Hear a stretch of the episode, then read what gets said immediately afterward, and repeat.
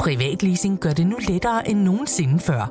Når det kommer til elbiler, er Polestar 2 en sand stjerne på himlen. Med privatleasing af Polestar 2 får du ikke kun glæden af at køre en topmoderne elbil, men også fordelene ved lave driftsomkostninger lige fra dag 1. Du slipper for bekymringer om vedligeholdelse og service, for alt er inkluderet i den faste månedlige pris. Oplev friheden ved privatleasing af en Polestar 2. Besøg polestar.com.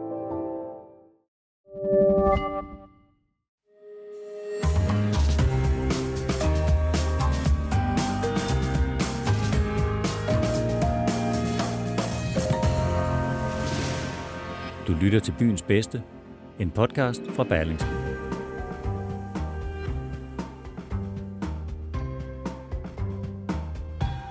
Syvende udgave af den årlige teaterfestival Copenhagen Stage er allerede godt i gang.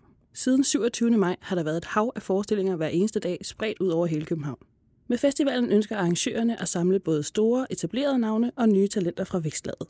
Og i sidste ende tegne et samlet billede af, hvor dansk teater er nu, og hvor det er på vej hen. Og selvom festivalen slutter på lørdag den 5. juni, er der stadig overvældende mange forestillinger på programmet.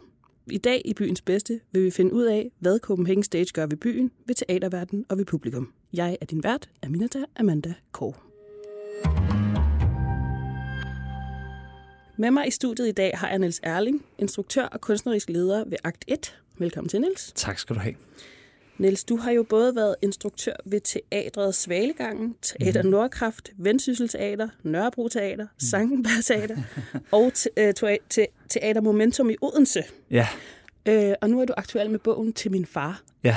Fra instruktør til forfatter. Ja. Er det en det har oplagt jeg overgang? Mig i. Det ved jeg ikke, om det er. Altså, jeg gik i gang med at skrive på den her tekst, og vidste faktisk ikke på det tidspunkt, at det skulle blive til en bog.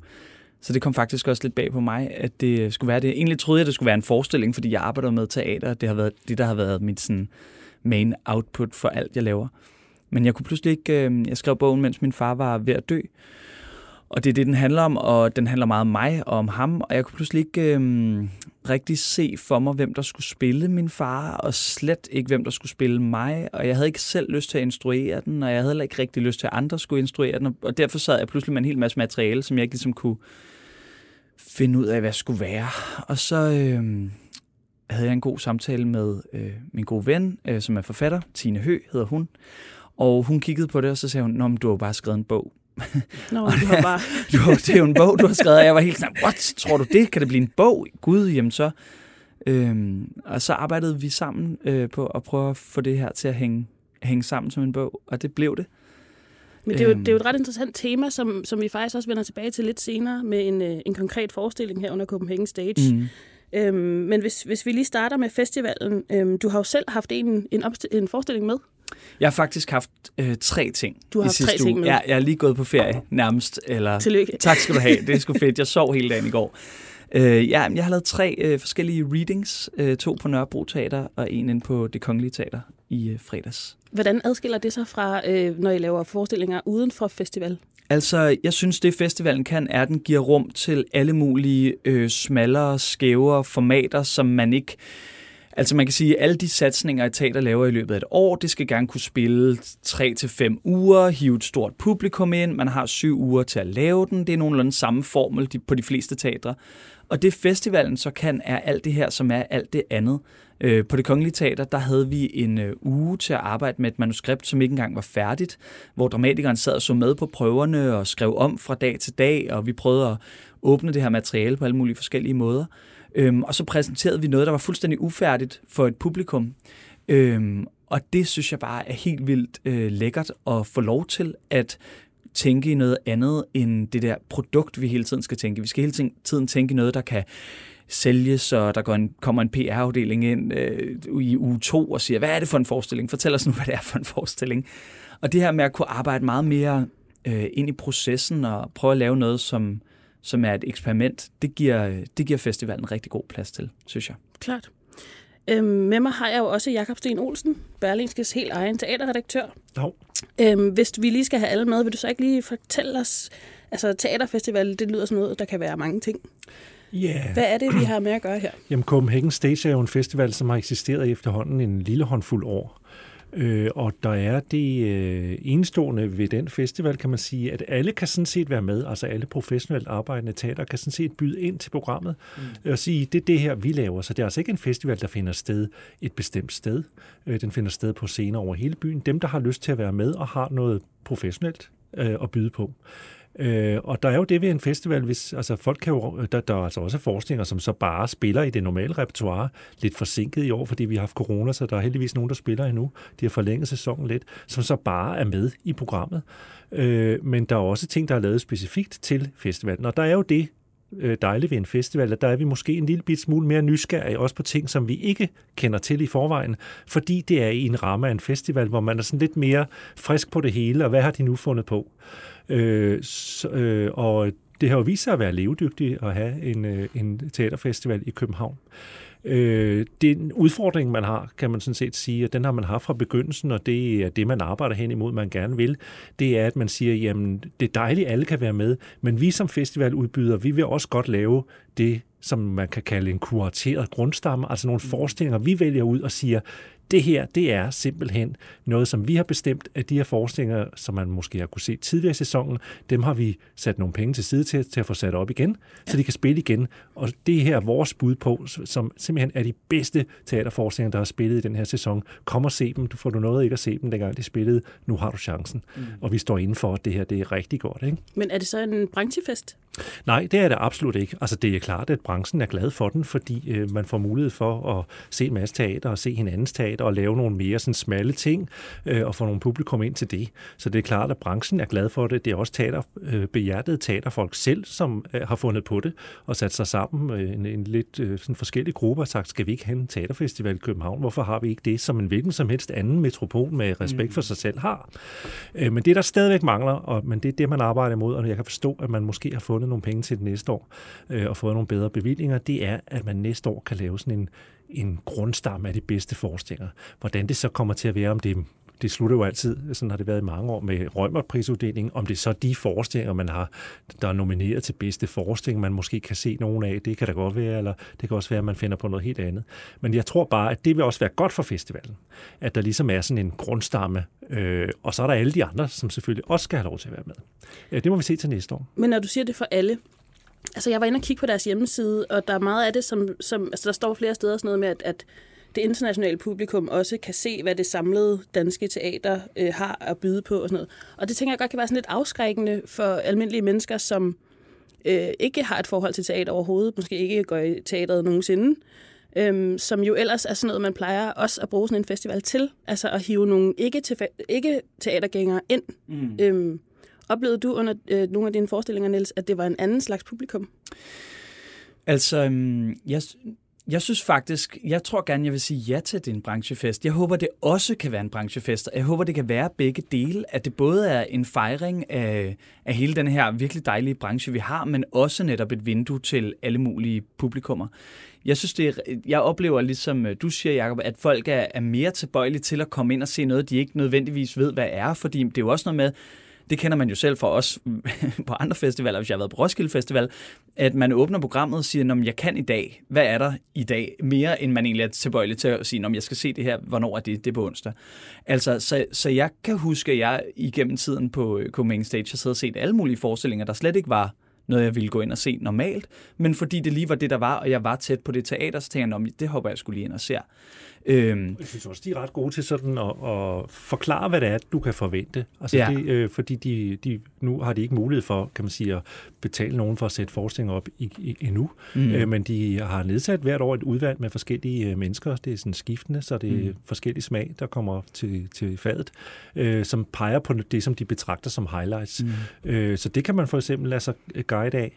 Man kan også øh, lade sig guide af, der, der er andre mennesker øh, i, på deres hjemmeside, som, på festivalens hjemmeside, som anbefaler noget. Mm. Øh, og så kan man lade sig, lade sig guide af de udmærkede tekster, der er i, i programmet.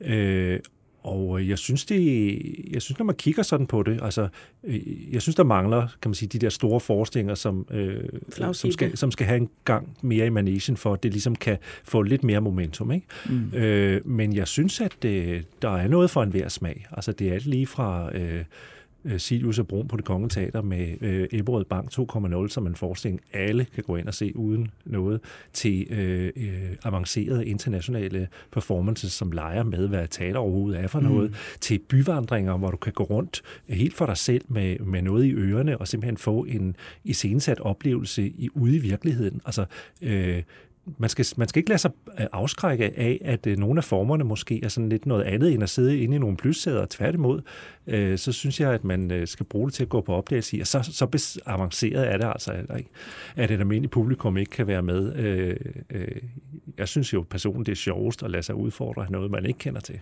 Absolut. Og så synes jeg faktisk også, hvis jeg lige må knytte en kommentar, at, at øh, noget af det, der er det fede, er også, at noget af alt det teater, som bliver lavet øh, langt fra København, også ligesom kommer herover, at der er forestillinger, du kan gå ind og se øh, Teater Møllens Romeo og Julie, eller Limfjordsteatrets øh, noget om antihelte, altså at der er alle mulige af de her forestillinger, som bliver præsenteret langt væk, som kan komme over og at være med, synes jeg er vildt dejligt. Ja, der behøver man altså ikke være specielt københavner fint på den og sige, hvad skal vi med noget teater over fra Jylland, fordi øh, der, der, er sket, der er sket rigtig ja, meget. I gamle dage kan det godt være, at det var sådan, at vi har det der udtryk, der hedder Ejns teater. Mm. Og så, det var sådan lige, øh, for at sige det rigtig groft, så var det for sådan nogle skuespillere, der ikke kunne få arbejde andre steder, så spillede de noget, som øh, de ville helst have været inde på det kongelige teater, men nu spiller vi så i stedet så Frøken Julie herude hos os. Ikke? Øh, Altså, sådan er det bestemt ikke mere. Mm. Der er en helt anden ambition. Det, det er en anden generation, der har overtaget teaterne rundt omkring i provinsen. Mm. De har underkøbet nye, lækre teaterhus, hvor de kan mm. lave alt muligt.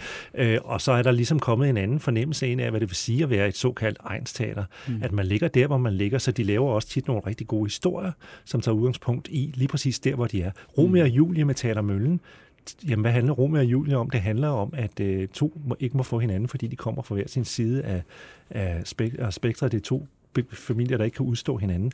I den udgave, som kommer ned fra Sønderjylland, der taler den ene, øh, jeg kan ikke huske, om det er Rom, jeg tror, det er Julie, der taler tysk, mm. og Romeo mm. taler dansk, altså, som jo hentet direkte op af den sønderjyske mul. Ikke?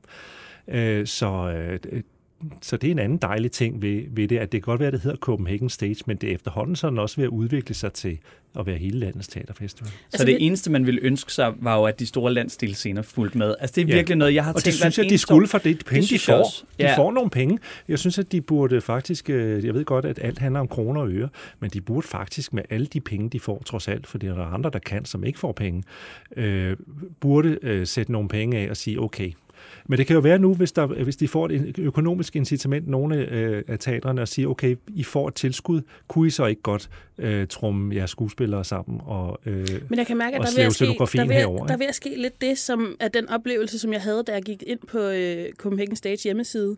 De første otte gange, tror jeg. Ja. Fire gange måske. Øh, hvor jeg tænker, gud, var der meget. Ja, ja. Og så skal jeg lige noget andet, før jeg kan øh, dykke ned i det. Ikke? Ja, ja. Og så tilbage, Nå, nu skal jeg også uh, der, øj, der er godt nok mange forestillinger hver eneste dag, og hvor skal man starte hen og sådan noget. Og så ja. har, altså, så de forestillinger, jeg sådan har kigget nærmere på, det er nogle, jeg har fået foreslået andre steder fra. Altså sådan noget, et kommentarspor på Facebook. Mm.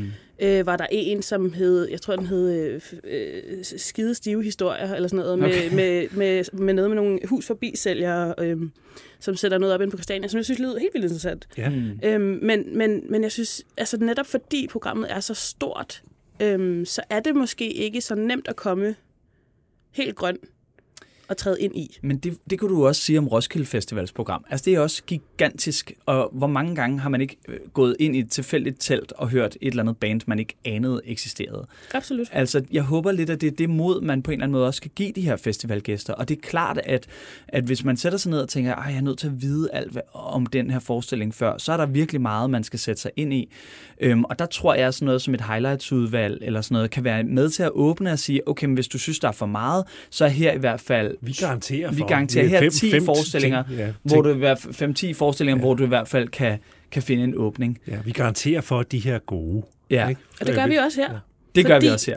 Ja. I har faktisk lidt peget på den samme udstilling, eller forestilling, ja. som er Amduat. Ja, nu skal vi sige det rigtigt. Som, vi, vi er ikke så gode til, til oldegyptisk. uh, ja, skal vi sige lidt om den? Uh, jeg skal se den i aften, så jeg kan ikke engang sige, om den er god, men jeg har en forventning om, eller det er i hvert fald noget, jeg selv prioriterer at se.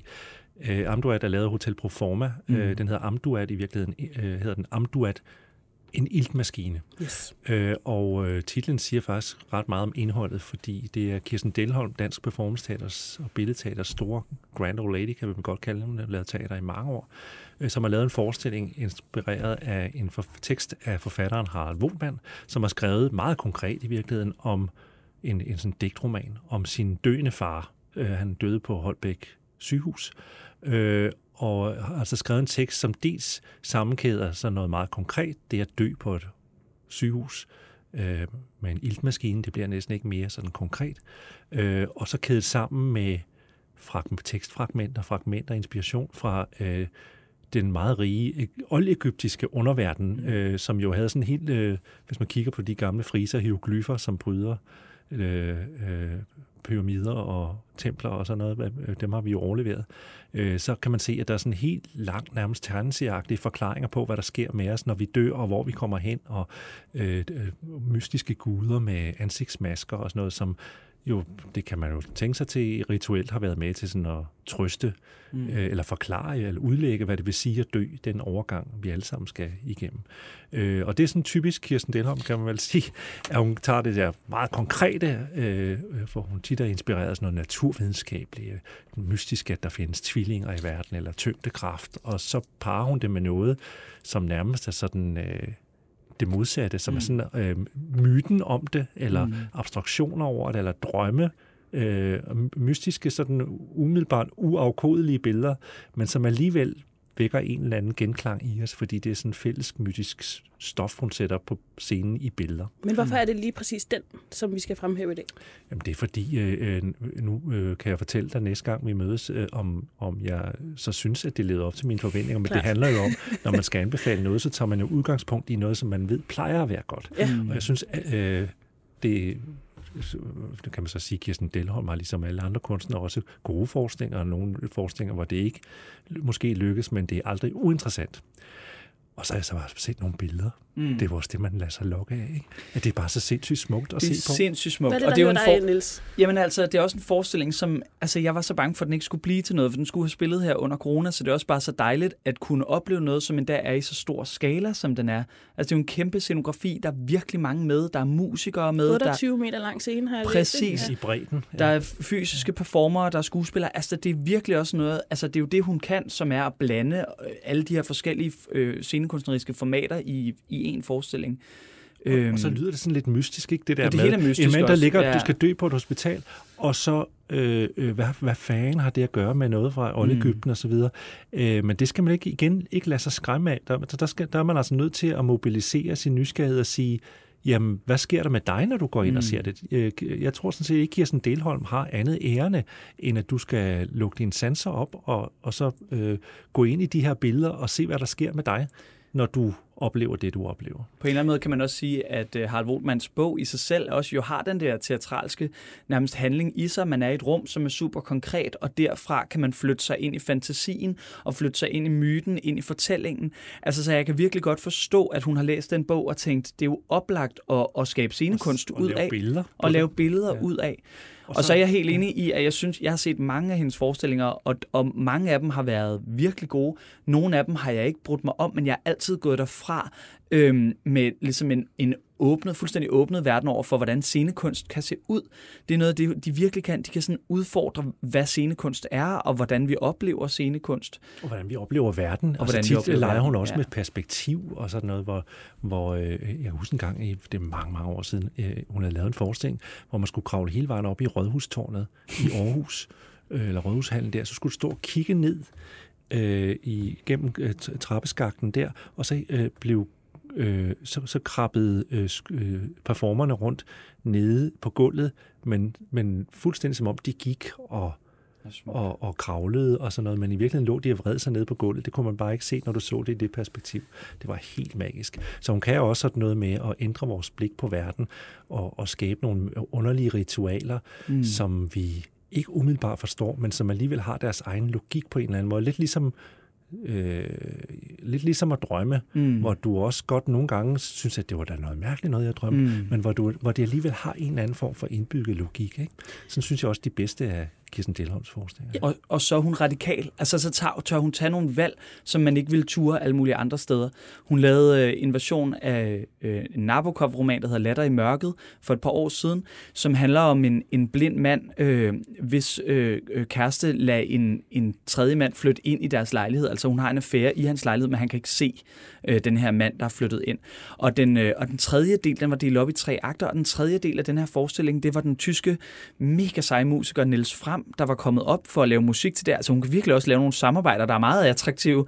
Og hun havde så den tredje del af det, det var bare ham, der sad og spillede en koncert, der varede 25 minutter, hvor man så havde placeret simpelthen så meget subwoofer under publikumssæderne, at det til sidst begyndte, altså det var som om hele teaterrummet skælvede. Jeg har aldrig grædt så meget, det var bare sådan, det var en fysisk reaktion. Det var ikke engang, fordi jeg var specielt ked af det, men det væltede ud af mig, fordi bare alt sad og rystede til de der basstoner, der blev pumpet ind. Og det kan man fandme ikke opleve særlig mange andre steder. Altså hun tør tage de der valg og sige, vi laver 25 minutters koncert midt i forestillingen. Altså, det gør det, vi. Det, det, er rigtig glad, det er rigtig glad for, at du siger, Niels, for jeg kunne godt tænke mig, at vi lige runder musikken også. Ja. Øhm, Jakob, hvis du lige vil fortælle lidt, bare lige fortælle, hvad, hvad hedder hun, Marie Høj? Marie øh, øh, Højlund. Yes. Øh, ja, Marie Højlund har, øh, der, dels er der noget øh, musik, som du kender bedre end jeg, ja, det er øh, som, som øh, akkompagnerer den egyptiske del, som er sådan mere larmende. Mm. Øh, men så er der jo også øh, sådan mere stille scener, øh, som er forbundet med den her hospitalseng, som indtager scenografien. Øh, og Marie Højlund har lavet den del af det, hvor hun har samlet lyde fra real-life hospitaler, øh, og hun har faktisk skrevet Ph.D. om lyduniverset på et hospital. Øh, jeg husker en gang, jeg væltede på min cykel, og så lå jeg bag sådan en skærm mm. øh, til observation på hospitalet, så jeg hørte kun lydene fra mm. hospitalet. Øh, og det er virkelig interessant. Og dialogerne. Mm. Øh, jeg så aldrig de mennesker, der talte, men altså, det skal jeg underholde jer med en anden gang. Det var dybt, dybt fascinerende. Det var meget mere interessant end at se. Jeg følte næsten lidt, at jeg var med en Kirsten Delholm forestilling.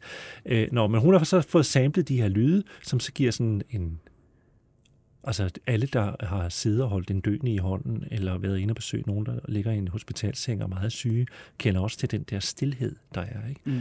Øh, så den stillhed kontrasteres så med noget mere øh, voluminøst, øh, som handler om, øh, som sætter ind øh, i forbindelse med øh, de der egyptiske processionsscener, hvor vi altså er forbundet til den der egyptiske underverden. Ja, og der har vi jo Harry Kishore, som nogen måske kender som Kit Kishore, mm. eller Albertslund Terkorps, eller DJ Vad, eller bare Vad, som har, har været sådan en stor øh, undergrunds, altså et kæmpe ikon øh, siden nullerne.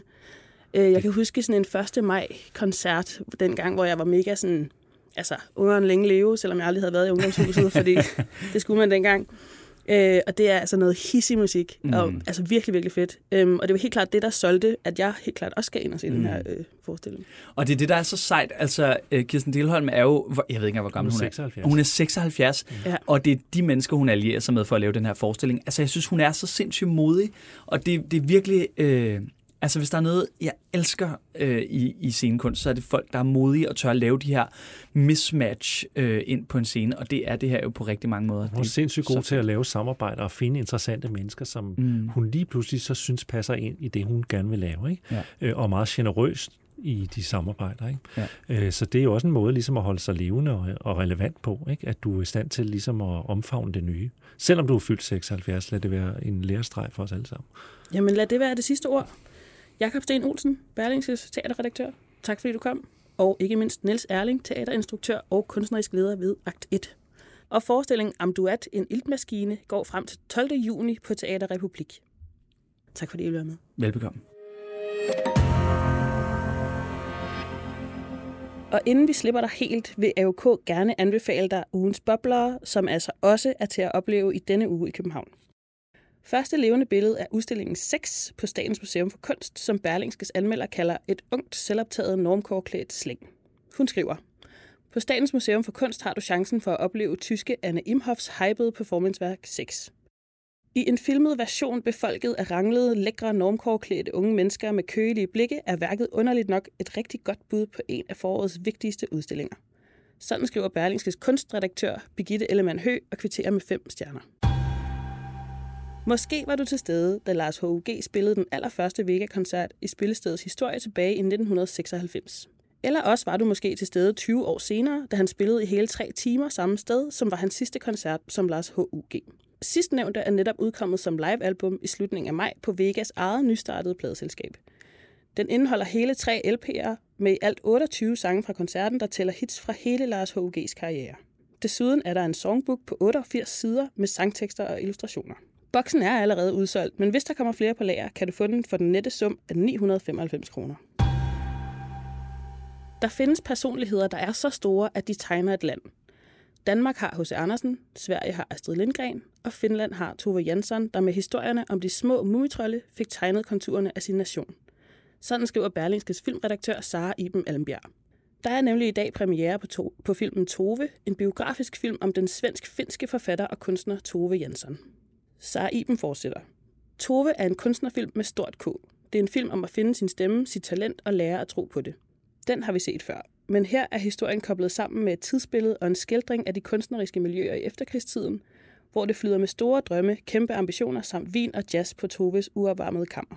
Filmen får hele fem stjerner af Berlingskes filmredaktør. Hvis du selv brænder inde med et tip til byens bedste kulturoplevelse, vil vi gerne høre fra dig. Det eneste, du skal gøre, er at sende en mail til byens bedste, med din anbefaling til det bedste sted i byen. Og sidst, men ikke mindst, kan du lytte med i næste uge, hvor vi blandt andet vil kigge nærmere på Copenhagen Photo Festival. Det starter allerede i dag her den 3. juni og løber næsten to uger frem. Mit navn er Minata Amanda Kåre. Tak fordi du lyttede med.